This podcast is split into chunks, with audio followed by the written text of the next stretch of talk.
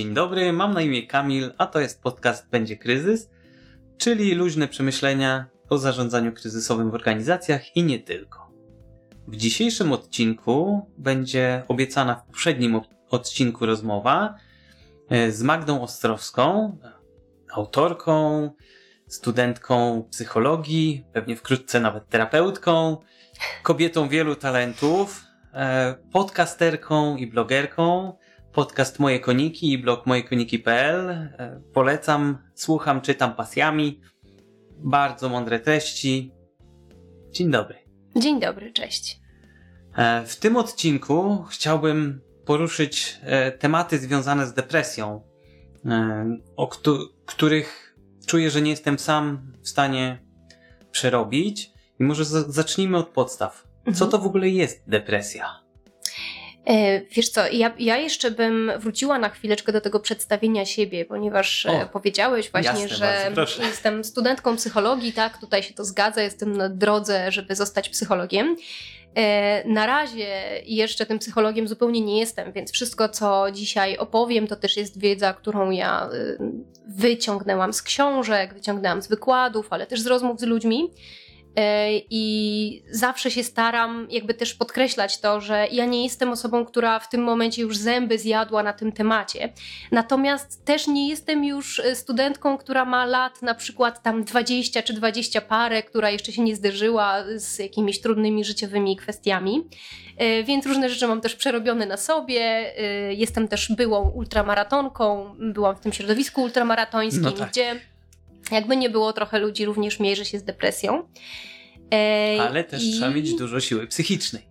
Tak, trzeba mieć dużo siły psychicznej, e, natomiast to jest właśnie takie, to jest zawsze takie zwichrowane, że, że na przykład masz w ogóle strasznie dużo siły w sobie, ale mm, i jakby ta siła na przykład pcha cię również do tego, że jesteś w stanie kończyć e, katorżnicze wprost wyścigi, e, ale również jest na przykład związana z taką trochę autoagresją i to jest coś, co cię napędza y, lecisz do przodu ostro, ale z drugiej strony właśnie bardzo mało o siebie dbasz tak wewnętrznie i, i, w bardzo dużej mierze się spalasz. Potem wracasz do domu, to było coś, co cię niosło, a teraz wracasz do domu i masz po prostu taki cień opadowy, ogromny zjazd.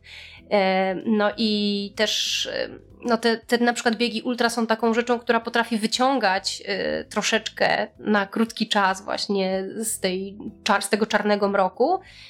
No ale właśnie niestety to nie jest tak, że, że po prostu jedziesz tam, jesteś wśród ludzi, więc to jest bardzo ważne, masz jakieś wielkie osiągnięcie, co też jest niesamowicie ważne, ale wracasz do domu, no i depresja mówi welcome home i, tak, i już i jesteś teraz? znowu, kochanie, w moich objęciach. Więc e, zapytałeś, co to jest depresja. E, ja ostatnio się zderzam z tym, że na przykład pewni ludzie mówią o tym, że to w ogóle nawet trudno nazwać chorobą, że to jest jakaś dysfunkcja psychiczna. No bardzo, bardzo różnie się to nazywa. Z drugiej strony, e, no nadal jakby jestem, jestem bardziej skłonna ku temu, żeby, żeby nazywać to po prostu po imieniu chorobą. Dlatego, że zjawisko, które zabiera na przykład 15% y, chorych na chorobę, właśnie chorobę afektywną dwubiegunową, czyli depresję dwubiegunową, e, chorobę właśnie maniakalno-depresyjną. E, czyli jeżeli sobie wyobrazimy teraz, że mamy 100 osób na sali, to 15 z tych osób dokona skutecznej próby samobójczej. Więc no, jest to choroba, jest to choroba y, dla, jak właśnie powiedziałam, bardzo wielu ludzi śmiertelna i y, trudno w ogóle y, jakby nadal nie do końca wiemy, z czego ta choroba jakby w ogóle wynika. Czyli są pewne wskazania na genetykę, dlatego że jakby dużo, y, dużo osób y, ma, które cierpi na depresję, ma na przykład w rodzinie też przypadki depresyjne, ma nawet bliźnięta monozygotyczne, czyli te jednojajowe, pooddzielane od siebie w wczesnym wieku. Y, to w ogóle w depresji na przykład jest 50% szansa, że i jedno i drugie będzie miało tę chorobę. E, w chorobie afektywnej dwubiegunowej, e, czyli tej maniakalnej, e, jest nawet 80% ryzyka, że oba, oba, obydwoje dzieci będzie, będzie miało tę chorobę. I to jest Właśnie trudno w tym momencie to, to wszystko nazywać po imieniu, też dlatego, że y, właśnie jest, nie ma takiej pełnej zgodności, jakby co jest przyczyną, co jest skutkiem. Wiemy na przykład, jest taka hipoteza katecholaminowa, która mówi, że po prostu mamy za mało neuroprzekaźników w mózgu, czyli że mamy za mało serotoniny, która jest odpowiedzialna za szczęście, y, za mało noradrenaliny, która jest związana z takim napędem psychoruchowym i za mało y, dopaminy związanej z przyjemnością przyjemnością i że po prostu mamy ich za mało, w związku z czym właśnie doświadczamy tych negatywnych objawów. No tylko zawsze jest takie pytanie, dlaczego my tego mamy za mało? Czyli no co tak. spowodowało, że mamy tego Jakie za mało? Źródło? Dokładnie, czyli yy, już podsumowując, to jest choroba, choroba yy, jakby gdybym miała to jeszcze w ogóle do czegoś porównać, to, yy, to bym powiedziała, że to jest takie złamanie nogi, czyli po prostu jeżeli ktoś łamie nogę, to jesteśmy pewni, że ta noga jest złamana. Kiedy ktoś doświadcza depresji, to najpierw jesteśmy skłonni mu mówić: No weź, no uśmiechnij się, albo poradzisz sobie, albo a po prostu jesteś słaby, masz słabą głowę. Słuchaj, jak, jak masz złamaną nogę, to czy ktoś ci powie: A to dlatego, że masz słabą nogę? Yy, więc e, to no jest choroba, jakby niezaprzeczalnie. No WHO uznaje, że to jest czwarta najpoważniejsza choroba na świecie. Tak, i to w ogóle jest. słuchaj, naj, ja, mam na, ja mam w swoich notatkach z wykładów powiedziane, że to jest najczęściej występujący zespół chorobowy w całej medycynie. więc y, no jakby trudno tu się w ogóle sprzeczać. Można sobie mówić, że ktoś jest słaby, można tego można to negować, natomiast no, 10% y, populacji y, doświadcza tej choroby, czyli znowu mamy 10 osób na, na 100 w pokoju, gdybyśmy zamknęli w jakiejś sali, to 10 z nich będzie cierpiało na depresję.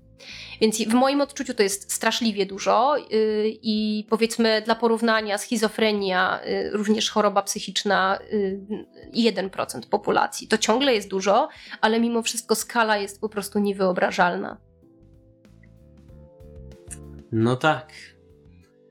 No to też jest tak z tą depresją, że z tymi liczbami, że dużo osób może być w ogóle niezdiagnozowanych. Tak, jeśli jest... chodzi, więc, więc ten odsetek w populacji może być jeszcze większy. Tak, to jest dokładnie, to jest w ogóle my mówimy, zresztą w ogóle to jest taki, taka trudna sprawa z tymi problemami psychologicznymi właśnie tej natury, że bardzo wielu ludzi wciąż się wstydzi diagnozować, albo na przykład wydaje im się właśnie, że a tam co mi ci lekarze pomogą, albo zaraz mi będą kazali jeść jakieś dropsy, koksy e, i ja się trzymam od tego z daleka, ja nawet ibupromu nie jem, albo na przykład mam problemy z brzuchem po prostu, albo y, no to jest takie chwilowe obniżenie nastroju, albo czasem jest dobrze, czasem źle, przecież to wiadomo, każdy tak ma e, i Dlatego wydaje mi się, że też warto by było wspomnieć w ogóle o objawach y, depresji, bo to w ogóle nam się najczęściej kojarzy coś takiego, że człowiek w depresji to jest już ten, który nie może wyjść z domu, który leży, y, który w ogóle zaciąga ciężkie kotary i już nie jest do niczego zdolny.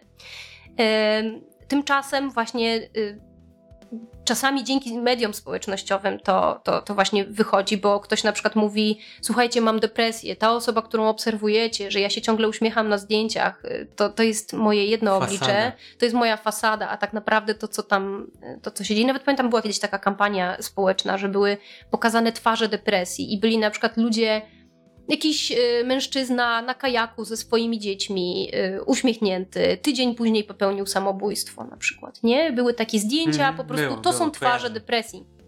I, I to jest y, właśnie bardzo istotna rzecz, żeby sobie powiedzieć, że ta depresja to jest nie tylko ten moment, kiedy ty chudniesz, nie możesz jeść, nie możesz spać i leżysz w łóżku. Albo zajadasz. Albo zajadasz. Właśnie, to, to jest niesamowite, jak, jak bardzo szerokie jest to spektrum. I właśnie też wspomniałam wcześniej, że mamy na przykład chorobę afektywną dwubiegunową, czyli mamy, y, zresztą opowiem jeszcze może o niej, bo później, mhm. bo, bo to jest y, też że jest, raz jest super, raz jest fatalnie. Mamy y, całe spektrum tych, tych właśnie chorób afektywnych. Y, to mogą być nawet pojedyncze epizody trwające tam kilka miesięcy, nawet pół roku. Y, to mogą być nawracające, to mogą być takie łagodniejsze formy, jak dystymia, na przykład taka łagodna depresja, ale długo, długo, długo trwająca, bo ona trwa dwa lata i więcej. Mogą być właśnie też takie zaburzenia, to się nazywa cyklotymia, czyli z kolei taka łagodniejsza forma depresji y, maniakalnej. Y, I, I, mamy tego tutaj całą masę. Jest też depresja atypowa, na przykład, która właśnie, tak jak powiedziałeś, zwykle nam się to kojarzy z tym, że ta osoba w ogóle mm, na przykład nie wychodzi z domu i strasznie chudnie ale w depresji atypowej ta osoba może właśnie mocno przybrać Zajadać, na wadze. Tak. Więc y, jest to całe rzeczywiście spektrum. Są takie jakby, jakby to rozpoznawać. Są takie cztery osiowe objawy mm, i bardzo często nam się to kojarzy właśnie z tym smutkiem. No i ten, ten smutek rzeczywiście, rzeczywiście jest, on występuje, on nie musi być cały czas ta osoba może się uśmiechać, ona może wśród ludzi nawet wyglądać całkiem normalnie. To najczęściej w ogóle jest tak, że to najbliżsi najszybciej rozpoznają u nas te depresje, bo oni nas mhm. widzą w różnych sytuacjach i to nie my sami. E, my sami na przykład możemy mieć takie właśnie poczucie zagubienia, poczucie pustki, o co nam w ogóle chodzi. Tak. A to ktoś inny widzi, że, że właśnie mamy te depresje, więc jest ten obniżony nastrój, jest y, tak zwana anergia, czyli właśnie taki spadek po prostu napędu psychoruchowego, czyli również y, taka, no, y, że się łatwiej męczymy, szybciej się męczymy, nie mhm. mamy energii. Albo nawet nie mamy siły zacząć czasami. Tak, dokładnie. To jest apatia, czyli brak mobilizacji i anhedonia, czyli taki brak odczuwania przyjemności. I to jest na przykład też coś takiego, że w ogóle nie jarają cię już rzeczy, które wcześniej sprawiały ci dużą przyjemność. Um, więc y, jeżeli mamy człowieka, który w tym momencie, no, może wstawać z łóżka, ciągle może i ciągle chodzi do tej pracy na przykład, ale czuje się do dupy po prostu i do dłuższego czasu. To, to jest też tak, że te, te objawy muszą się utrzymywać co najmniej dwa tygodnie, żeby, żeby stwierdzić, że, y, że jakby zaczynamy popadać y, w depresję, ale najczęściej myślę, że jednak zgłaszają się gdzieś do psychiatry ludzie, którzy już długo z tym walczą. No bo co to jest dwa tygodnie? No już dwa tygodnie, no mam trochę obniżony nastrój, nie? To pewnie jesień, przesilenie tak. jesienne albo zimowe i to tak działa. Tak, to jest, y, no po prostu nie mogę się wziąć w garść, albo jestem jakiś tam, ostatnio mi się nie chce. Y, tymczasem, no, mm, może, pewnie, może tak być, że trochę ci się nie chce, że to wynika z jakichś w ogóle innych powodów, ale Bo z drugiej strony. Jestem niedospany albo przemęczony. Tak, albo coś ważnego się po prostu wydarzyło w Twoim życiu i masz ten na razie zjazd. To są też takie, no, jakby zaburzenia adaptacyjne to się nazywa, że po prostu wydarzyło się, wydarzyła się jakaś kraksa, jakiś błęd w twoim życiu i teraz przez y, po prostu jakiś czas możesz mieć y, właśnie ten brak mobilizacji. To jeszcze nie musi być depresja, ale z kolei kim my jesteśmy, ja, ty, czy nie wiem, twoja babcia, ciocia, y, kolega z pracy, żeby ci powiedzieć, oj, po prostu powinieneś się wziąć w garść, nie? Tak, albo moje ulubione, moje ulubione stwierdzenie z ostatnich kilku o, już tygodni. Przytul drzewo, odstaw leki. O tak. Idź tak. na akupunkturę. Tak, i szczerze powiedziawszy, wiesz, jakby moje jeszcze jest takie, powinieneś y, przyjrzeć się swojej diecie. W ogóle zacznij jeść więcej nabiału, bo to jest tryptofan, prekursor serotoniny, to wszystko, kurwa, tak, przepraszam, ale tak mądrze brzmi. To wypipczymy. tak. To wszystko tak mądrze brzmi i okej, okay, dieta jest ważna. Y, jeżeli masz, nie, nie, masz skąd brać tego tryptofanu, to rzeczywiście nie masz prekursora serotoniny. No tak. Ale to wszystko nie jest takie proste. Jakby to mogą być dodatki y, do, do, do tej, jakby do, do leczenia. Natomiast jeżeli jesteś w takiej czarnej czeluści, no to sorry, ale nie pomoże ci dieta, nie pomoże ci przytulenie się do drzewa. To może być takie na no po prostu obniżenie nastroju, ale jeżeli masz tę apatię, te jakby, no ten po prostu w twojej duszy jest mrok, i hmm. nie ma tam żadnej świecy, z którą mógłbyś e, z tego mroku wyjść, żadnej latarki. I bardzo często jest właśnie tak, że potrzebujesz, żeby ktoś przyszedł do ciebie i poprowadził cię za rękę przez ten mrok. I tak. też jakby podejście do leków. Mm, to nie jest tak, że same leki załatwią ci sprawę. Nie, nie? zdecydowanie nie. One I, mają ustabilizować Dokładnie. nastrój. To jest cel leków psychotropowych, to zresztą mówiłem w poprzednim odcinku. I no właśnie, ale to jak tak mówisz o tym mroku, o tym świetle, e, światełku, które ma poprowadzić, to właśnie, czy można się czuć jednocześnie szczęśliwym i smutnym. Bo ja osobiście z jednej strony czuję się bardzo szczęśliwy. Dlatego, Większość że wydaje mi rzeczy się, że w moim dlatego, życiu że masz. układa się tak No jak właśnie. trzeba. Mhm. Tylko jestem smutny w tej chwili. Być może zaczęło się od tego sportu, że zacząłem chorować, przestałem trenować, a w treningu sz- szło mi świetnie, miałem na, nawet jakieś sukcesy małe. No i w pewnym momencie e, zabrakło tego treningu, było go coraz mniej i to mnie frustrowało. To się nakręcało wzajemnie, no i właśnie gorsze samopoczucie psychiczne, to mniejsza odporność i spada mniejsza odporność, kolejna choroba i znowu to się tak nakręcało. No oprócz tego to jeszcze w ogóle znaleziono u mnie alergie pokarmowe, znaczy nietolerancje pokarmowe dość poważne i na przykład ja białka jajka kurzego nie jestem w stanie Mhm. zjeść. W tej chwili muszę być na diecie wegańskiej bezglutenowej i w dodatku bez gorczycy. Także w kuchni trzeba się wykazywać kreatywnością, Mhm. nie? ale właśnie, czy można czuć jednocześnie to szczęście, a z drugiej strony czuć się psychicznie po prostu źle. Myślę, że właśnie sam odpowiedziałeś na to, bo jakby sam widzisz, że u ciebie tak to może być, tak to może działać. I ja mam wrażenie, że mm, dlatego ta. Dlatego ta odpowiedź w ogóle na pytanie, na, na różne pytania dotyczące depresji jest tak trudna. Na przykład skąd Mhm. to się bierze? Dlatego, że bardzo często podaje się właśnie problemy takie społeczne. Czyli właśnie, że czujesz się samotny, że czujesz się samotny wśród ludzi, że czujesz się niekochany, niedoceniony, nie masz sensu życia na przykład. Albo y, w twoim związku coś nie gra, albo właśnie w pracy. No bardzo, bardzo, bardzo różne izolacja społeczna. Mhm.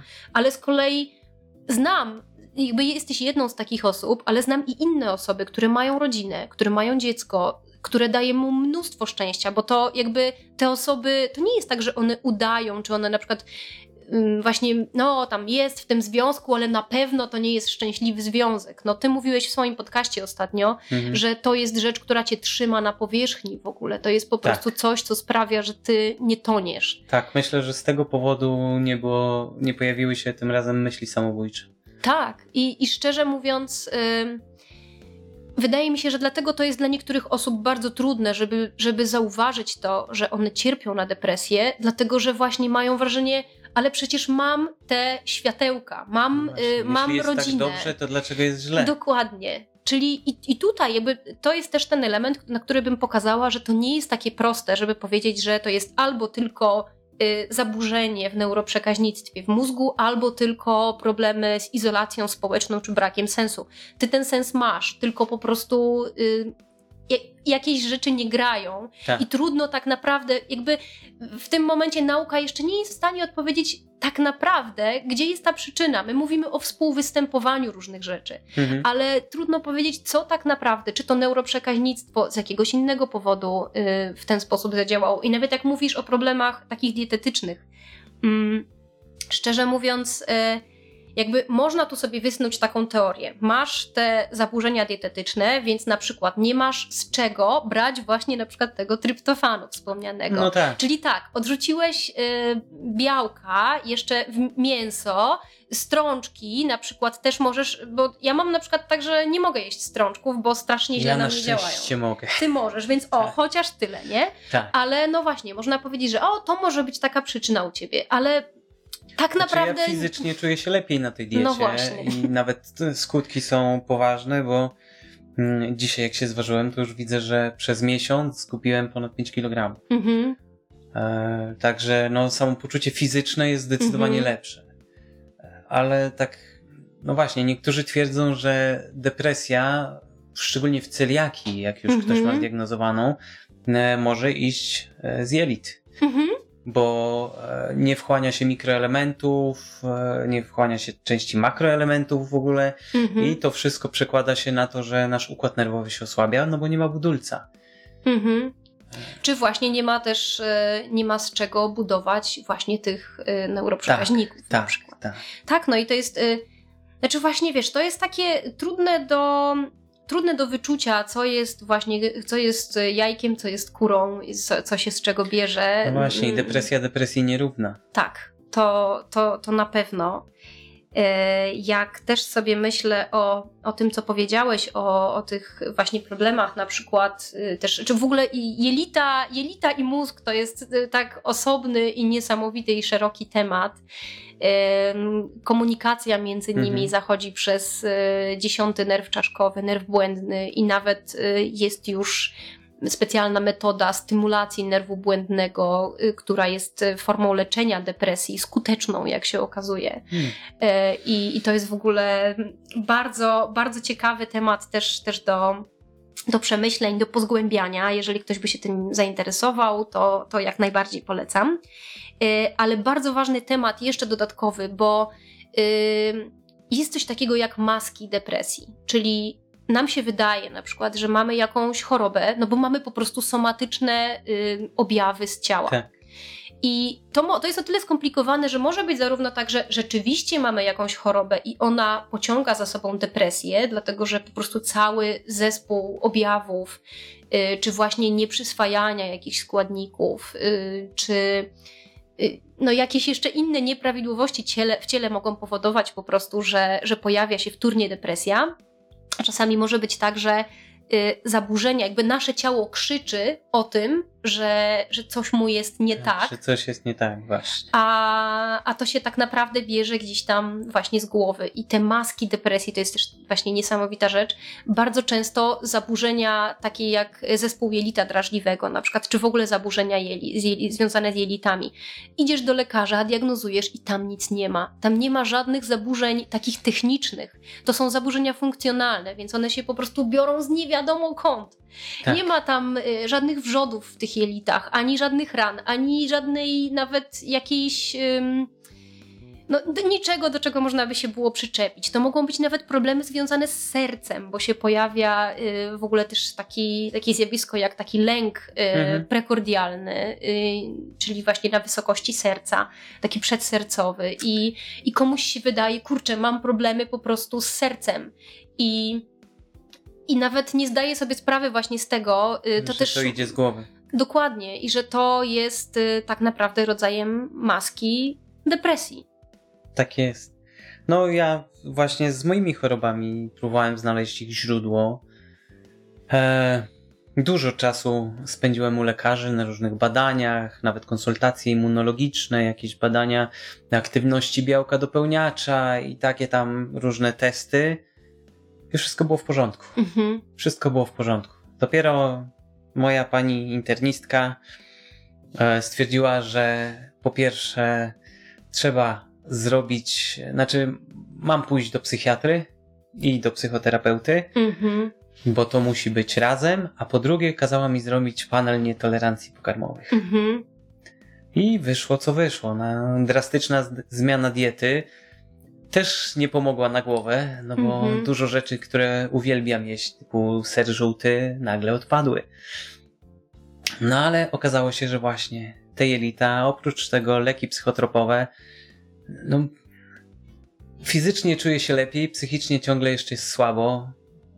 No ale miejmy nadzieję, że, że no te leki potrzebują czasu, żeby zaczęły tak. działać. I, dieta i, też, jak najbardziej. Dieta też, tak. Mimo, mimo tych oczywistych rzeczy, które już się pojawiły, to, no, to też musi trwać, więc jeżeli ktoś mówi na przykład odstaw leki, e, jak, jak minął miesiąc i czujesz się lepiej, no to nie można takiej osoby słuchać. To trzeba słuchać lekarza, który te leki przepisał. Tak, A jeżeli czujemy, że leki nie działają, to trzeba to lekarzowi zgłosić. Oczywiście i też e, jakby no, tych leków jest dużo. E, bardzo często, czy najczęściej teraz są, są proponowane te leki SSRI, czyli wychwytu zwrotnego serotoniny. Tak jest. E, inhibitory właściwie, to, to jest i one są w tym momencie takim lekiem pierwszego wyboru, ale też i nie każdemu te, te leki podpasują. Jeżeli na przykład mamy chorobę afektywną dwubiegunową, często się podaje solelitu które i takie leki o działaniu normotymicznym, czyli mhm. normującym nastrój.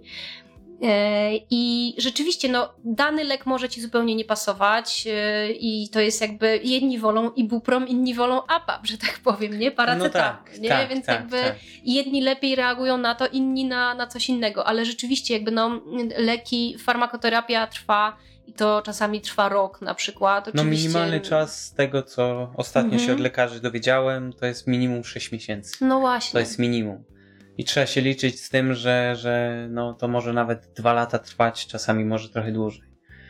Często też jest u pacjentów e, z depresją taki problem, że oni się boją, że teraz jestem na lekach i sami zaczynają so, sobie budować taki lęk, co będzie jak przestanę je brać. Mhm.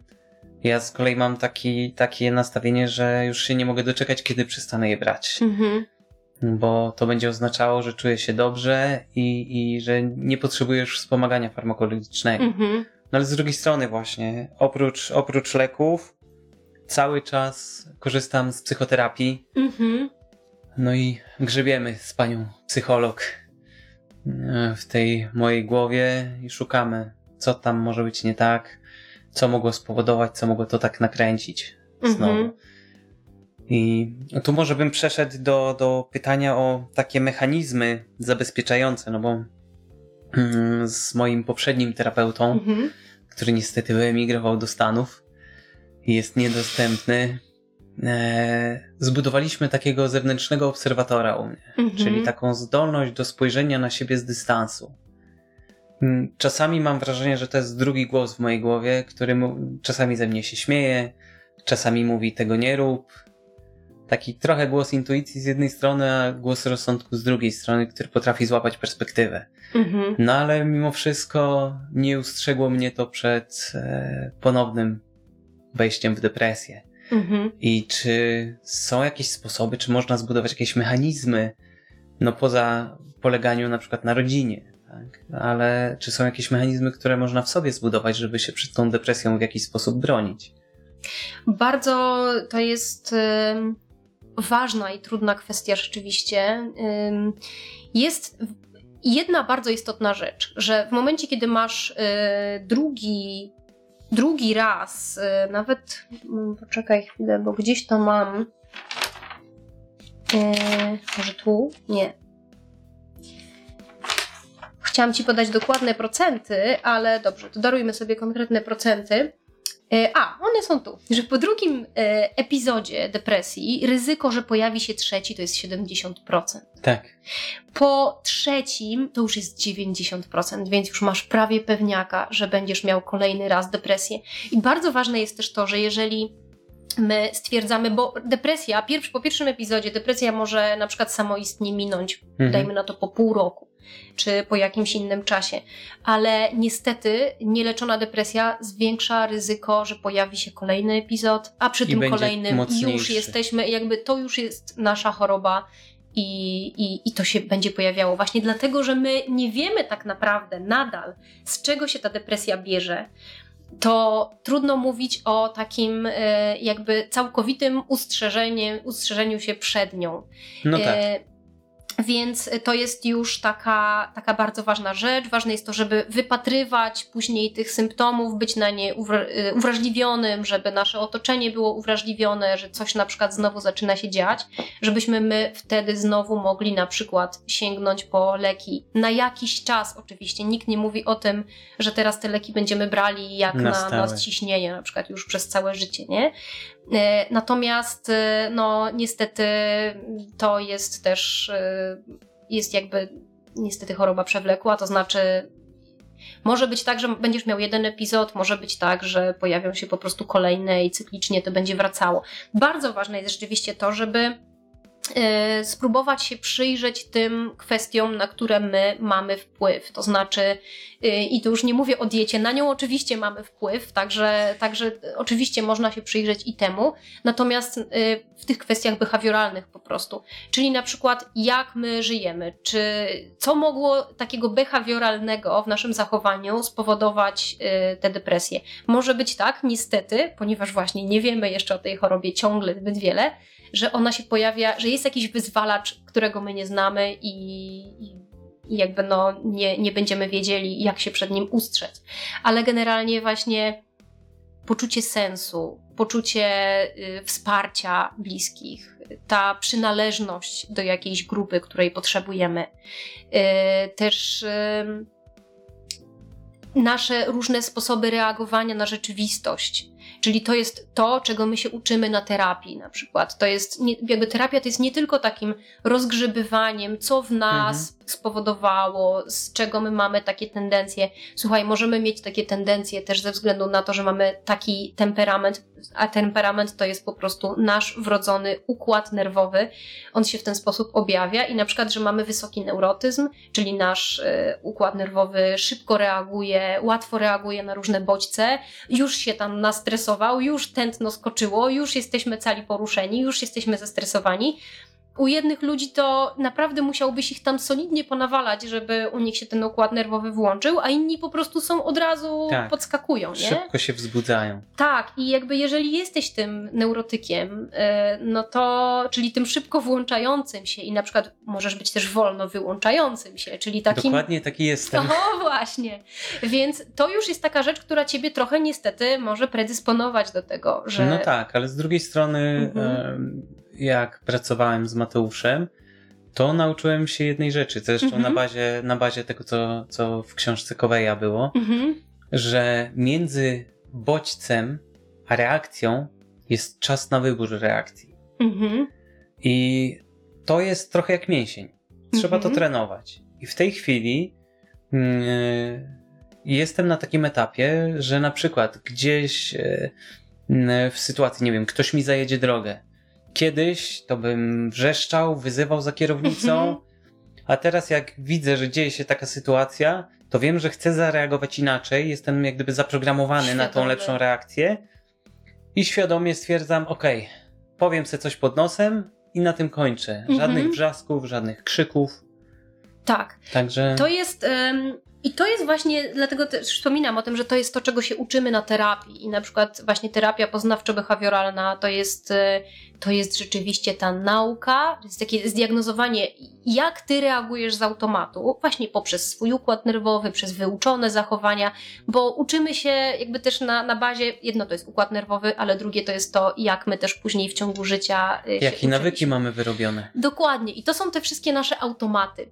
I teraz y, to, co mówisz, że możemy wybrać, jest to o tyle, y, jakby na wstępie jeszcze powiem, o tyle trudna rzecz, że nasz układ nerwowy właśnie reaguje z automatu. Tylko powiedzmy, nawet ty się już zburzyłeś, nie? Ale ty możesz jeszcze się autoregulować, czyli tak. ty możesz się. Trzeba mieć wybrać. samoświadomość. Tak.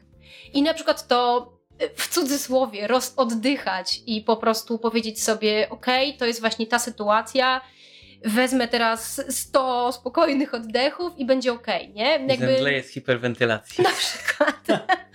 Ale yy, jakby ta reakcja jest automatyczna. Ona bardzo często też zostanie w nas automatyczna, ale ona nie musi pociągnąć za sobą zachowania. Czyli my. Tak jest. Zauważyłem, doświadczyłem i teraz nie reaguję na to od razu krzykiem, na przykład yy, tak, jakbym kiedyś zareagował, tylko właśnie ponieważ już mam to nowe zachowanie w repertuarze, ono też musi być ćwiczone. Tak, ono się wdrukowuje. I, tak, bo... Stało się nawykiem w pewnym momencie. Dokładnie. I, I właśnie, żeby, żeby nie wskoczyć znowu w te dawne tory. Ale i to rzeczywiście działa, y, to się, to się wypracowuje na terapii. I dlatego bardzo ważnym elementem w ogóle jest to, że sama farmakoterapia, czy to w depresji, czy w jakichś zaburzeniach nerwicowych, y, to, to, jest, to jest w ogóle jedna, po prostu jeden element. Drugi to jest właśnie terapia i jeżeli masz depresję, to ani same leki ci tego nie wyleczą, ani pozytywnym myśleniem sobie tego nie, nie wyleczysz, tylko po prostu musisz nauczyć się tego nowego repertuaru zachowań, zobaczyć w ogóle z, z, czego się biorą różne rzeczy w tobie, na przykład negatywne przekonania. Bo to jest też tak, że. Yy, jakby jedni z nas mają tych negatywnych przekonań więcej i takiego mm. poczucia, że wszystko na pewno będzie źle, ja to spartaczę, niska samoocena. Oczywiście w depresji ta, ta samoocena to się pogarsza spada, i to wszystko tak. spada.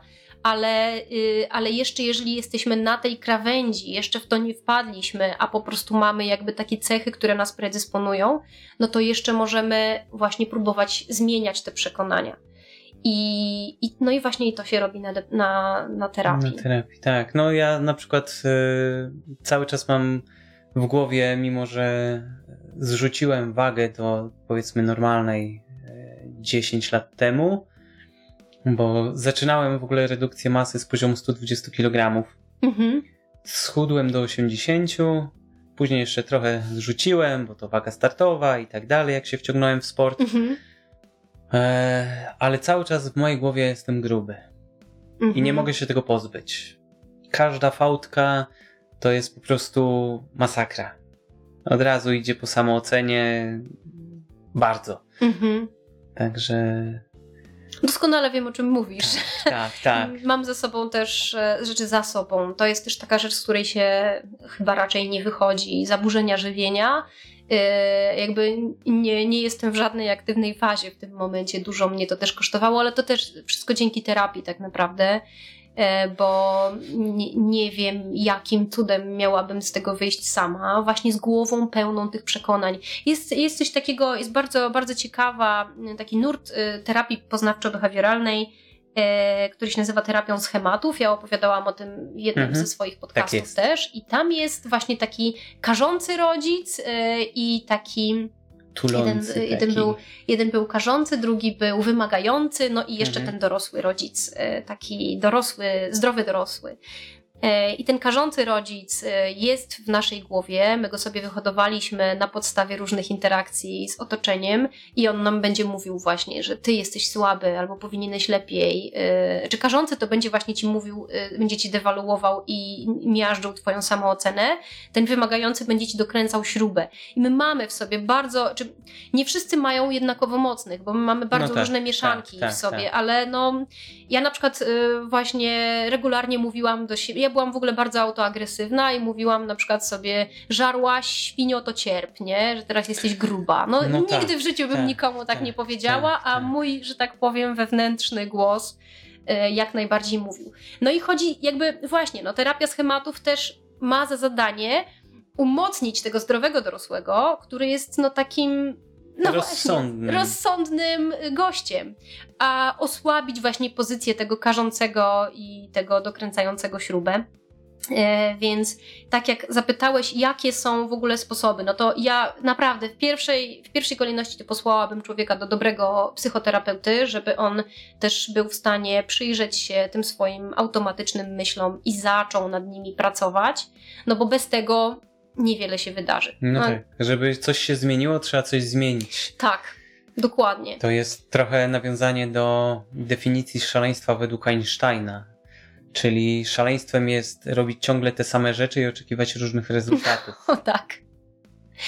Więc no, to jest, taka, to jest taka podstawa i właśnie razem z terapeutą umacnianie tego zdrowego dorosłego i tych dobrych rzeczy w sobie, tych y, pozytywnych przekonań.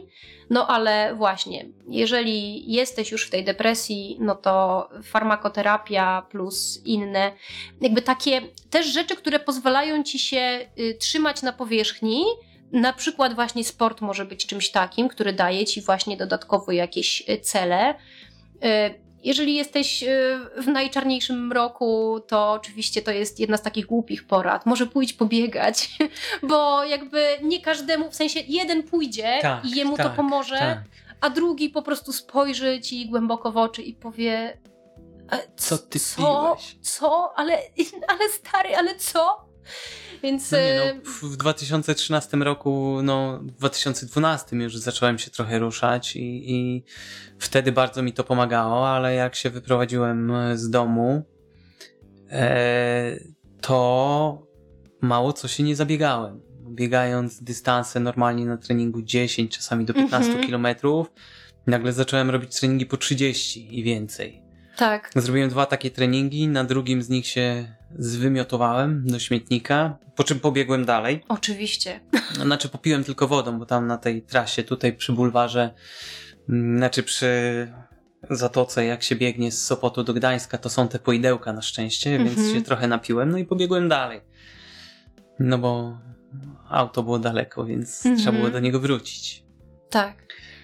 Wiesz, y, właśnie dlatego ja bardzo też jestem ostrożna w takich wszystkich kwestiach takiego właśnie doradzania sposobów na, na właśnie takiego, takiego pozaterapeutycznego, bo jakby ta terapia to jest czymś, co ma ciebie leczyć. To nie ma być tylko y, takim, wiesz, tabletką, że przez chwilę cię przestanie boleć, tylko to ma być coś, tak, co rzeczywiście będzie cię tutaj. leczyło. Dokładnie. A też właśnie sport. Okej, on y, Może sport pomóc. jest ważny, może pomóc, to ci daje jakieś poczucie sensu y, i w ogóle jest też, może być dobry dla twojego ciała, pod warunkiem, że właśnie nie wykazujesz tych cech autoagresywnych, Tak. dopóki nie zabiegujesz tego tak właśnie. Autodestrukcja następuje. No. Tak, no bo to właśnie ludzie, którzy mają taką tendencję, to nawet jak im powiesz właśnie, proszę spróbować pobiegać, pójść na gimnastykę, to oni tak, zaraz zapisują się na ultra i idą na crossfit, gdzie będą pizgać ciężarami po prostu cięższymi niż oni sami ważą, nie? Mhm. Czyli to nie jest ten zdrowy sport y, w towarzystwie słowa endorfiny, tylko Tak. to jest ten sport, który ma ci spuścić łomot, Tak, to jest samo E, karanie się. Dokładnie. I jakby tutaj już skąd to się bierze, tego bardzo często po prostu na to, ani sam na to nie wpadniesz, bo jakby ty ciągle czujesz, że musisz się za coś ukarać, nie? Ty nawet tak te, tego nie nazwiesz. Mhm. Ty powiesz sobie, jestem słaby, albo tam, nie wiem, albo no to właśnie, mi dobrze to ma robi. pokazać, że nie jestem słaby. Tak, no. I, i, I właśnie takie udowadnianie sobie, nie? Tak, wstanę z kanapy, zapiszę się na Ironmana. No tak. I wiesz, nawet jak sobie myślę, że też bawi mnie, bo ja, ja też jestem nauczycielką jogi i jak mówisz takim ludziom na przykład, proszę spróbować pójść na jogę, to ta osoba oczywiście wybierze asztangę, czyli najcięższy rodzaj jogi i taki już właśnie dla, w cudzysłowie, dla hardkorów, nie? Dla zaawansowanych, tak. Tak. I... Polecam w ogóle kanał Magdy na YouTubie. Yoga My Heart, jeśli dobrze pamiętam. Y, tak, ostatnio nie dorzucałam nowych odcinków, bo od kiedy się przeprowadziłam do Trójmiasta, nie miałam takiej przestrzeni jeszcze, żeby nagrywać, ale mam nadzieję, że później będę nagrywać, nie wiem, na molo albo na plaży i że pojawią się nowe odcinki, ale tak, y, zachęcam i polecam. Y, Jeszcze myślę, że warto by było wspomnieć, bo to jest też taki ważny y, temat depresji, właśnie o chorobie afektywnej dwubiegunowej, bo ona różni się tym od y, takiej depresji jednobiegunowej, tym, że właśnie ma też te stany maniakalne. I to jakby y, takie stany rzeczywiście maniakalne Takie pojawiają się bardzo. takie euforyczne, tak. Co, na czym to polega? To jest to, że masz takie poczucie takiego wręcz uniesienia, że Teraz ty mogę to jesteś, wszystko. jesteś królem świata w tym momencie, nie? I możesz wszystko, rzeczywiście. Jesteś w pracy, jesteś najzajebistszym pracownikiem, albo weźmiesz na siebie 15 tysięcy rzeczy naraz i podołasz. I jeszcze w ogóle przez to, że doświadczałeś tej depresji, a teraz masz taką mega górkę, to tobie się wydaje, że jakby w ogóle nie chcesz nawet tego stanu odpuścić, ty pragniesz w tym być. Tak. Nagle Jest się budzisz haju. się, tak, nagle budzisz się, wiesz, o godzinie 5 rano i od razu możesz jechać i funkcjonować. Tutaj masz z kolei właśnie te wysokie stężenia neuroprzekaźników i właśnie no jesteś na takim haju. E, nagle się robisz bardzo rozmowny, nagle właśnie robisz się rewelacyjnym pracownikiem.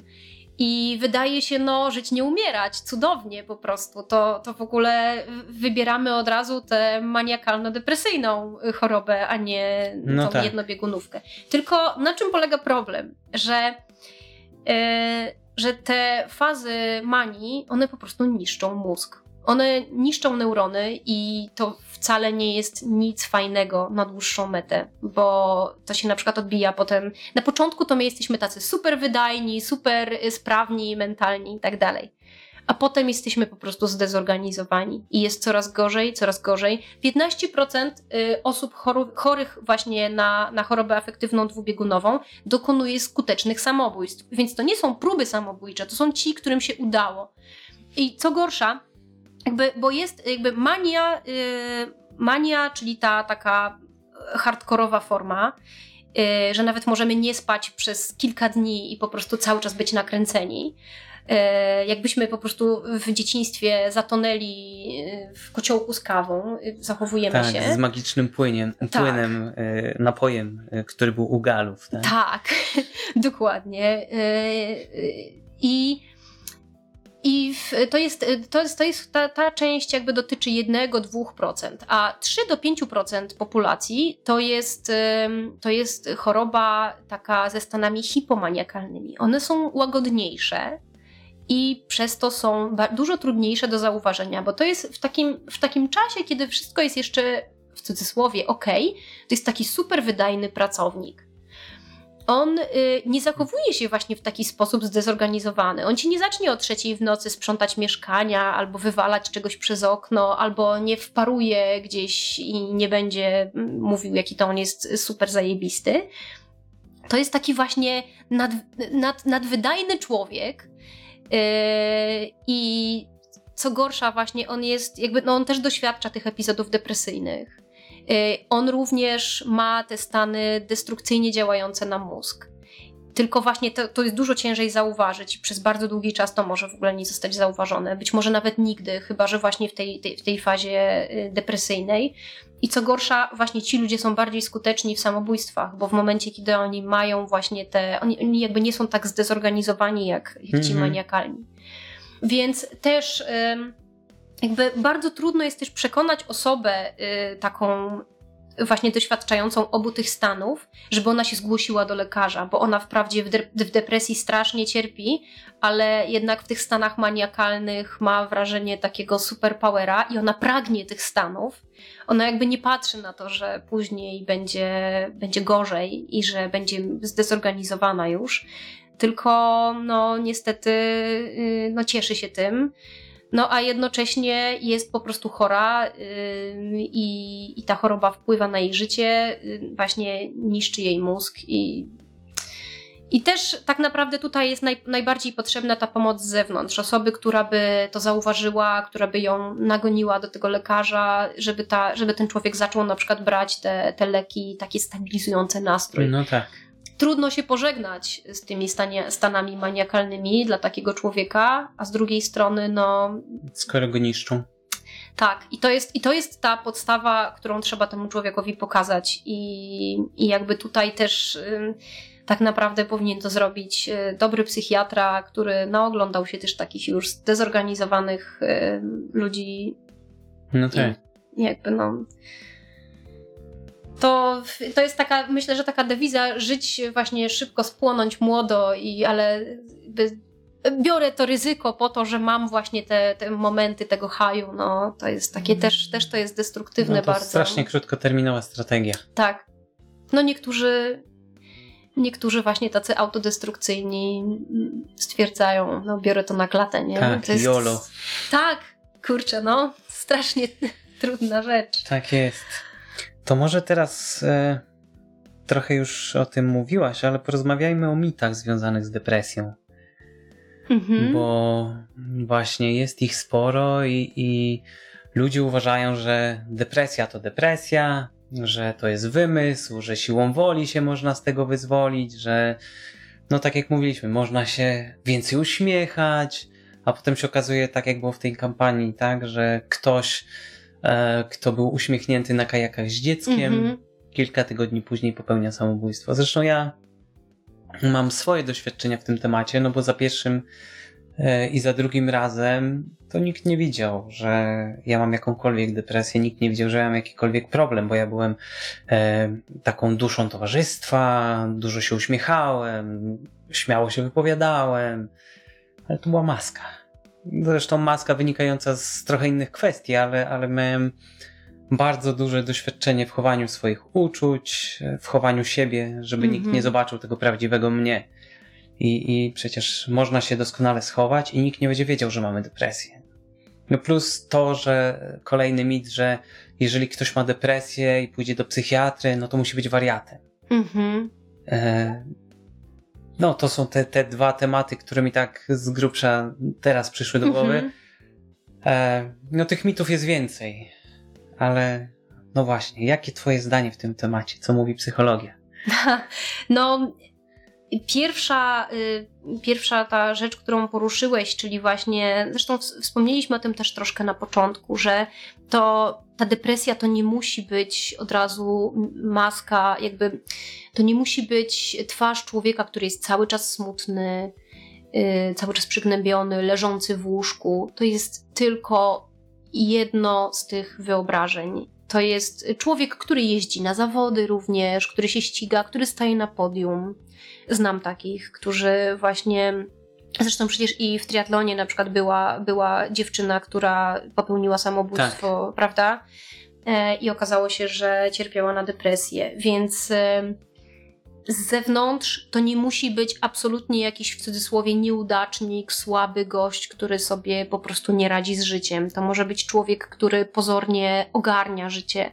To może być nawet tak zwany człowiek sukcesu. Dokładnie. Czyli, no bo właśnie, jeżeli mamy człowieka, który ląduje na szczycie, czy to y, na podium, czy właśnie jakieś zawody wygrywa, czy i, i jest tam nawet regularnie na podium tych zawodów, czy jest y, na jakimś kierowniczym stanowisku w firmie, y, to może być człowiek, który ma depresję, który cierpi na depresję. Y, I, I jakby my tego z zewnątrz y, nie zobaczymy, dlatego że właśnie każdy z nas zasłania się taką maską. Nawet sami przed sobą się zasłaniamy, w sensie możemy mieć wyższą albo niższą świadomość. Zwykle ludzie, którzy są mm, albo w terapii, albo po terapii, mają tę wyższą świadomość y, samego siebie, a bardzo często sami przed sobą też udajemy. Mm, my nie chcemy pokazać przed innymi właśnie swoich negatywnych uczuć, nie chcemy być odrzuceni, nie chcemy w ogóle być zbyt emocjonalni.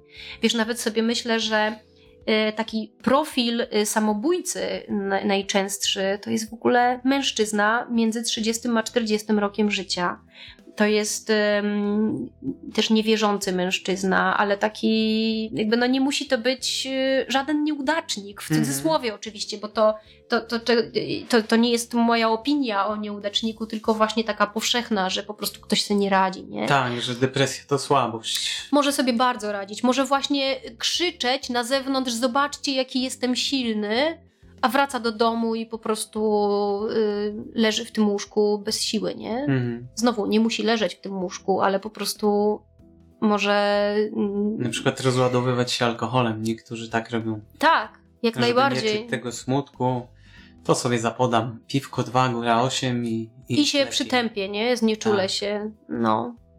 Także... Yy tego wcale nie musi być widać z zewnątrz. Y, to, to, jest, taka, to jest taki właśnie y, dramat, nie? że jakby jak ktoś złamie nogę, to ty widzisz y, i no akceptujesz, tak. a jak też właśnie trudno pomagać ludziom, którzy nie, nie potrafią też o tym opowiedzieć i być może przez to, no to był bardzo, bardzo taki temat tabu, prawda? Więc dalej dopiero jest. dalej jest, chociaż już teraz dużo częściej się o tym mówi, dużo bardziej wprost. Coraz więcej ludzi się przyznaje do depresji jest też takie ryzyko, że na przykład coraz więcej, trudno powiedzieć, czy po prostu wcześniej tak nie diagnozowano, czy tych ludzi było mniej, czy teraz jest ich więcej. Teraz jest więcej takiej izolacji społecznej, bo jakby każdy z nas jest bardziej taki indywidualistyczny. Tak. E, co też. Z drugiej nas... strony funkcjonujemy w mediach społecznościowych, gdzie trzeba zawsze być uśmiechniętym, pięknym Najlepiej jeszcze młodym i bogatym. Tak, i rozbudowywać sobie presja, maskę, tak, nie? Tak. Coraz bardziej. Tam to już w ogóle jest, jest ta, ta maska.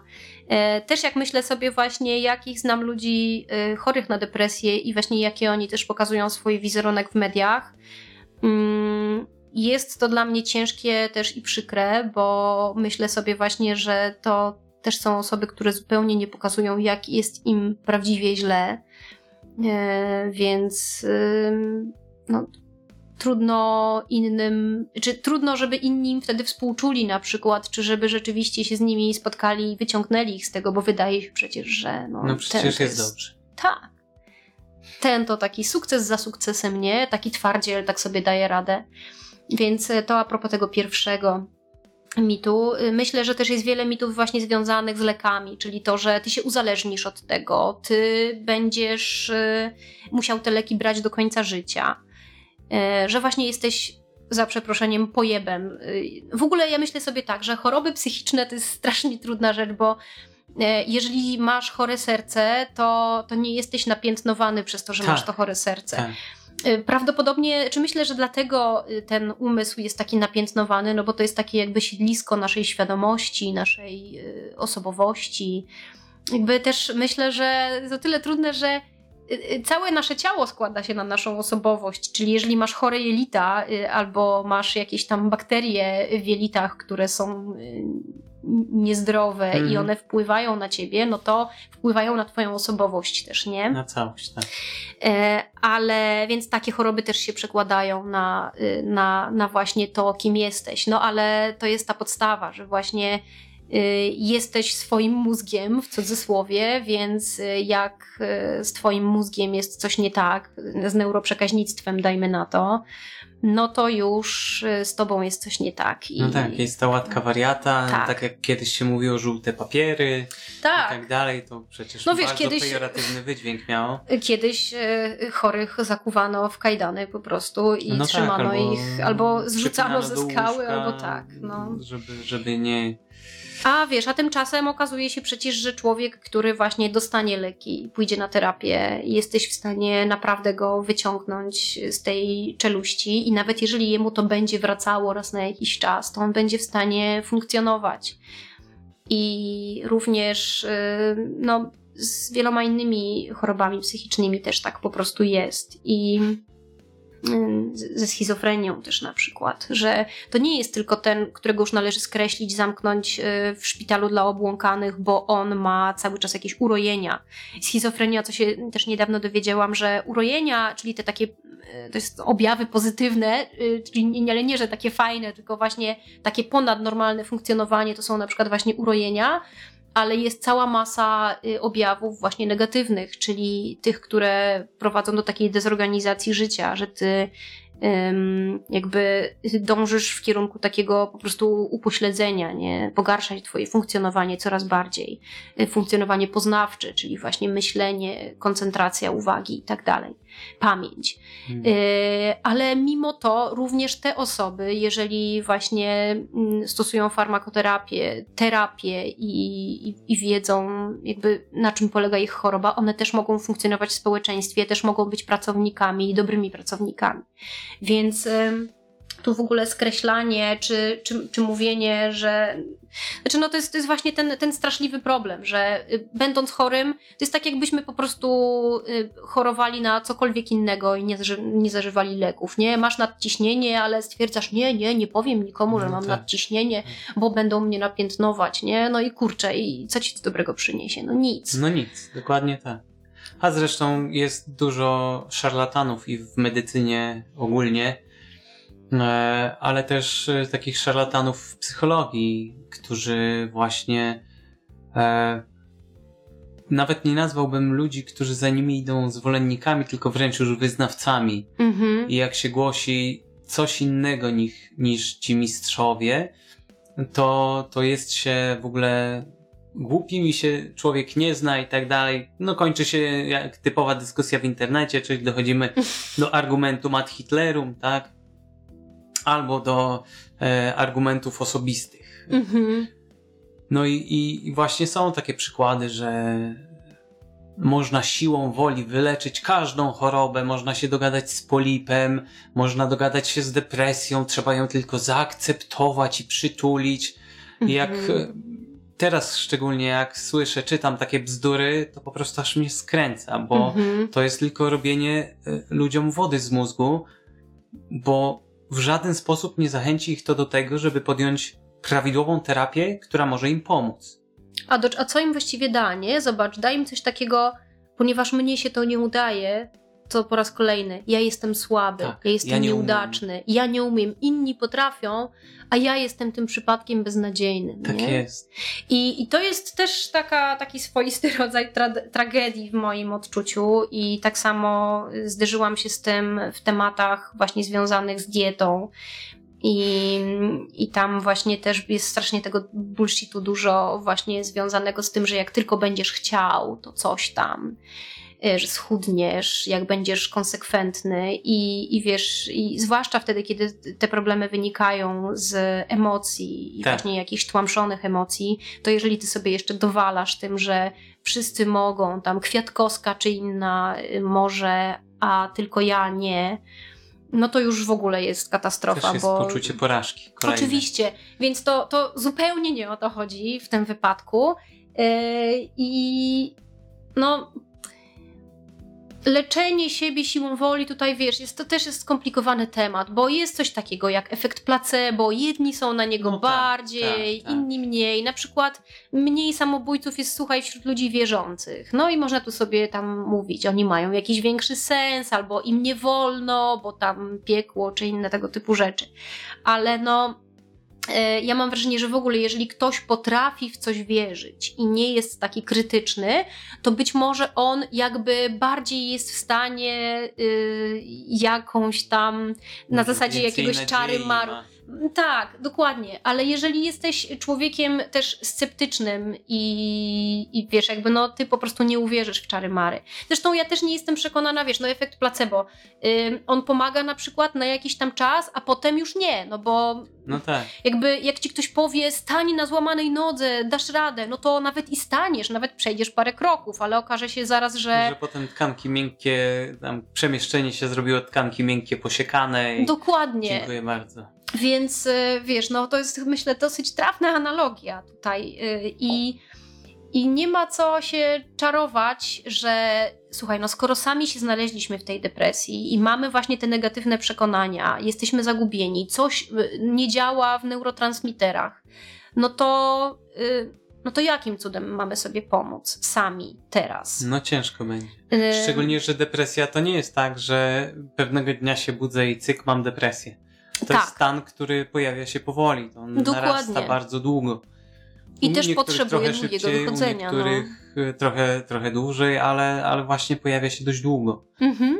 Także to jest tak, że no okej, czuję się trochę gorzej, potem parę dni jest lepiej, no potem przynajmniej wydaje nam się, że jest trochę lepiej, ale nie wracamy już na ten poziom lepiej, znaczy na, nie, nie wracamy na ten poziom dobrze, który Mhm. był wcześniej, tylko tak to nam się Inny- stopniowo. Inny robi się Zmienia, dla nas tak. tym poziomem odniesienia i to Dokładnie jest tak. też i dlatego właśnie często sami nie potrafimy tego zobaczyć, nie? Bo wydaje mi się, że no ale przecież no nie, no nie jest gorzej niż tam było trzy tygodnie temu, albo tam no dobra, dzisiaj jest gorzej, ale coś tam, nie? A już nie pamiętasz jakim człowiekiem byłeś na przykład tam rok temu, nie? Em, albo coś ci się zaczyna wydawać z tej perspektywy, że a może ja no coś właśnie, tam. najgorzej jak się komuś coś wydaje. To jest to. Znaczy ja bardzo lubię mm, powiedzmy tak, mam coś takiego jak nerwica natręctw. Mhm. Czyli y, trochę się nab- nabijam, że coś jak OCD, ale CDO, bo to jest po kolei, nie? Literkami Mhm. w alfabecie. Więc e, mam bardzo dużą potrzebę kontroli Mhm. e, i depresja jest takim stanem, gdzie ta kontrola jest zgubiona. Nie ma tej kontroli, no bo no bo jej nie ma, tak? Nie, Tak. Mam, nie mam siły kontrolować, nie mam siły mm, nadzorować i to też się dokłada do tej, do tej spirali, która tam Mhm. jest w głowie. Że to też e, właśnie jest poczucie tej porażki, że przecież zazwyczaj sobie ze wszystkim radziłem, Tak. a, a tutaj teraz klapa. Też właśnie no, pojawia się ten lęk, nie? Że, No że tak, nie kontroluje, tak, tak, a tak. nie ma depresji bez lęku. To jest w Pojawiają ogóle. się stany wręcz em, takie na granicy paniki, czy nawet ataki paniki. Mhm. I e, no, nie, nie jest to przyjemne odczucie. Kompletnie. I, I wiesz, i w jaki sposób właśnie ty miałbyś sobie teraz sam pomóc, nie? I to chodzi o to, że człowiek z depresją próbuje sobie, bardzo długo sobie próbuje pomagać sam. Tak. Bo ty próbujesz iść pobiegać, czytasz te wszystkie rzeczy, dobra, to zmienię dietę, to zrobię to, siam to, owam to i kurde nie działa, nie? I, I po raz kolejny się zderzasz z tym po prostu, że mm, lądujesz znowu w tej czeluści, nie? Tak. I, I dlatego właśnie, no, to jest takie, no, naprawdę jakby krótkowzroczne takie patrzenie, no, że, że ty sobie po prostu poradzisz z tym zupełnie sam i to tam przytulając się do drzew, prawda? Czy no, akupunktura, mm, nie wiem, szczerze mówiąc, miałam, miałam niewiele do czynienia z akupunkturą. Ym, Trudno powiedzieć, żeby mi przyniosła jakieś e, wielkie zmiany, natomiast też nie chcę jej zupełnie negować, po prostu nie znam, nie znam Tak tej metody. Z lekami na jednych działa, na innych nie. No, na przykład e, w fizjoterapii stosuje się tak zwane suche igłowanie, Tak, igłowanie po to, żeby na przykład rozluźnić jakieś konkretne mięśnie. Ale tak, to też jest spustowe. Mhm. E, to też jest e, te, krótkowzroczne, ponieważ najczęściej ten punkt, który jest spięty, jest tylko skutkiem, a nie przyczyną. Mhm. Więc trzeba podejść do ciała holistycznie, zobaczyć, co się działo. Gdzie należy dokręcić śrubkę albo gdzie poluzować? Gdzie poluzować? No, ja no. korzystam z pomocy, e, już nieraz wspominałem w podcastach Macieja Czarnego z Centrum Zdrowia i Urody w Redzie, Mhm. który, który byłem u niego w piątek. Mhm. Mm, I przyszedłem do niego przekrzywiony, miałem lewy bark dużo podniesiony i tak Mhm. dalej. No i on, zanim w ogóle dotknął tej okolicy, zaczął od badania prawej stopy. Mhm. I zaczął, bo jest powięź krzyżowa, zaczął opracowywać punkty spustowe. E, No i nagle się okazało, że się wyprostowałem tak dość Mhm. skutecznie. Znaczy jeszcze później Monika, Maciek długopisem zaznaczył mi Aha, punkty, które Monika ma mi jeszcze rozmasować, bo skończył nam się czas. Więc Monika mi to w domu rozmasowała i w tej chwili jestem zupełnie prosty. Mhm. I, i właśnie to jest taka, taka rzecz, nie? że jak się podejdzie całościowo, holistycznie do tego, to jest szansa, że, że da się pewne rzeczy wyprostować. I, no i dokładnie to samo mamy, jeśli chodzi o depresję. Tak. Trzeba właśnie, farmakologia to jest jedna rzecz, psychoterapia to jest druga rzecz.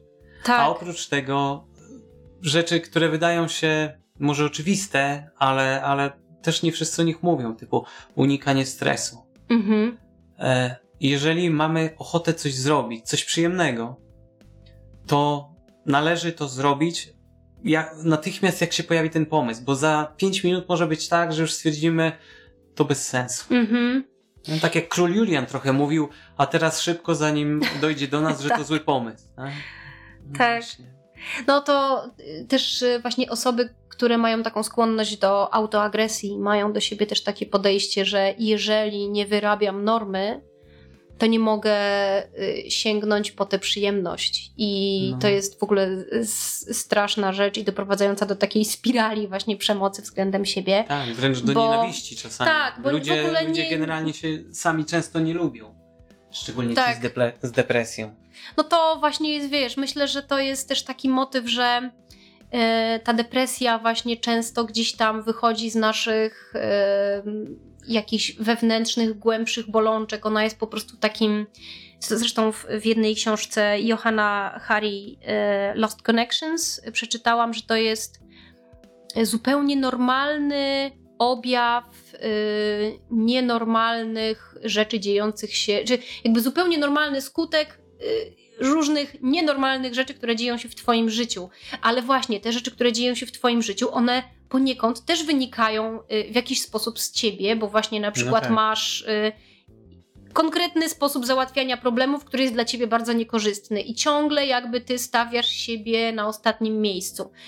Y, I tu właśnie mogą nam przyklasnąć ci, którzy powiedzą: Ha, wiedzieliśmy, to z tobą jest coś nie tak, nie? No Ale tak. jakby każdy z nas ma inne mechanizmy obronne i właśnie jeden się będzie rozpychał łokciami i będzie, wiesz, walczył i, i sprawiał tak, że to inni dookoła się będą czuli źle, a są tacy ludzie bufory, po prostu, którzy jakby siebie Biorą traktują wszystko, jak worek tak. treningowy i że i, i wiesz, i jakby potem już, jak już nie masz siły udźwignąć więcej y, tych swoich problemów, no to właśnie może się to y, właśnie objawić albo jakąś ciężką chorobą, bo to mogą być, wiesz, choroby typu nowotwory, typu stwardnienia rozsiane, jakieś autoimmunologiczne, bo tak ciągle odwracasz to ostrze w swoim Tak. kierunku, nie chcąc e, razić nikogo naokoło.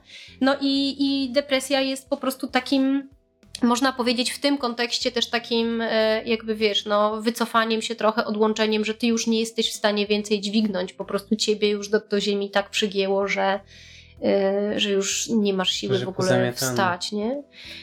No tak, to przerabiałem y, właśnie w 2012-2013 na terapii, bo psychoterapeuta powiedział mi, że ja po prostu zrezygnowałem z siebie już w pewnym momencie. I nie miałem nic swojego. Mhm. Także dokładnie tak to pewnie zadziałało. To bardzo, bardzo polecam i Tobie, i wszystkim słuchaczom też e, książkę Gabora Mate, y, która się nazywa When the Body Says No. E, chyba, wydaje mi się, że po polsku też się pojawiła, tam jest, ona ma podtytuł The Cost of Hidden Stress. I właśnie opowiada też o takich osobowościowych i właśnie jakby wynikających z wychowania, też naszego temperamentu troszeczkę, ale głównie wychowania i problemów na przykład właśnie w dzieciństwie, które potem targamy na plecach przez całe życie i które się właśnie, które powodują, że nabieramy tych nawyków, e, czyli tych automatycznych zachowań, które nam osobiście szkodzą i które właśnie się odbijają w postaci takich e, chorób autoimmunologicznych, i, i, I to jest właśnie, tam jest to wszystko opowiedziane z naukowej strony i właśnie z takim mocnym, mocnymi podwalinami i naukowymi, i takimi terapeutycznymi. Także, także to jest bardzo wartościowa rzecz do poczytania dla każdego, myślę. Ale no, tak, no to jest to po prostu to, że, że bierzesz na siebie zbyt wiele, zbyt długo, i później już nie jesteś w stanie tego dźwignąć i dlatego też jest jakby, jak spłynie na ciebie lawina, to sam się tego nie wykaraskasz i myślę, że to też jest taka, taka dobra no analogia no tak. tutaj. Chyba, że ma się trochę szczęścia. No, chyba, że ma się trochę szczęścia, dlatego wiesz, też się zdarza, że ktoś ma epizod depresyjny, I wychodzi z niego, z niego tak. udaje się, no ryzyko, że będzie miał kolejny jest duże, ale mimo wszystko. Szczególnie jeżeli to nie jest porządnie, ten dany epizod nie jest porządnie wyleczony. Tak, Bo dokładnie. To ryzyko, że ta pani doktor mi mówiła właśnie, że e, te procenty, jeżeli depresja jest niewyleczona, idą jeszcze bardziej w górę. Mhm. Także, no. Ryzyko tak, no, jest. Jest i to jest duże, y, niestety wiesz, może się wydarzyć na przykład coś takiego, że ktoś z innych powodów życiowych, w sensie ma depresję, to jest jakimś takim elementem wyzwalającym, powiedzmy, zaczyna zmieniać różne rzeczy w swoim życiu, właśnie, czy to po prostu trafia, no najczęściej właśnie trafia na terapię, pracuje tam nad sobą i może się wydarzyć tak, że po prostu pociągnie to go w kierunku takich zdrowszych zachowań, Chociaż wiesz, to też strasznie skomplikowany temat, różnie bywa, bo z kolei, no tak. jeżeli nagle zaczynasz się zachowywać inaczej niż przez całe życie się zachowywałeś, to innym się to wcale może nie podobać. A z tak kolei, tak jakby ci inni są dla ciebie ważni, oni się na przykład od ciebie zaczynają izolować, odrzucać cię, i wtedy znowu na tobie siada po raz kolejny ten słoń, i no, nie no jest tak, to zupełnie tak, prosta tak. sprawa. Dlatego no jakbym miała dać też jakiś przekaz, e, nie bagatelizujcie tego, e, przypatrujcie się sobie, patrzcie też wyraźnie na osoby w swoim otoczeniu, wyszukujcie ewentualnie takich, e, takiego, jeżeli macie takie poczucie, że ktoś wewnętrznie cierpi, to starajcie się mu pomóc, zachęcić go do tego, żeby właśnie poszedł, zrobił coś z tym. To jest paskudna choroba, dobierająca się właśnie do najbardziej wrażliwej części naszego ja, no bo właśnie naszej osobowości, naszej głowy, wszystkiego, z czym się utożsamiamy. Yy, I bardzo trudno jest z tego wyjść samotnie. Yy, bardzo wiele rzeczy właśnie to może maskować. Nam się wydaje, że histeryzujemy, robimy problemy, przecież nic się nie dzieje, albo komu będziemy zawracać tym głowę. No a właśnie liczby są bardzo mroczne i, i myślę, że warto właśnie próbować y, te liczby zmieniać. Tak, tak Każdy jak, z nas tak jak ostatnio yy, niedawno Marian Turski powiedział, nie bądźcie obojętni. Mhm. Myślę, że to może być dobre podsumowanie tej rozmowy. Tak. E, Dziękuję bardzo za rozmowę. Ja Moim gościem była Magda Ostrowska. Rozmawialiśmy co nieco o depresji, skąd się bierze, jakie są mity z nią związane i że warto mieć jakieś wsparcie. Dziękuję raz jeszcze. Dziękujemy. I do usłyszenia.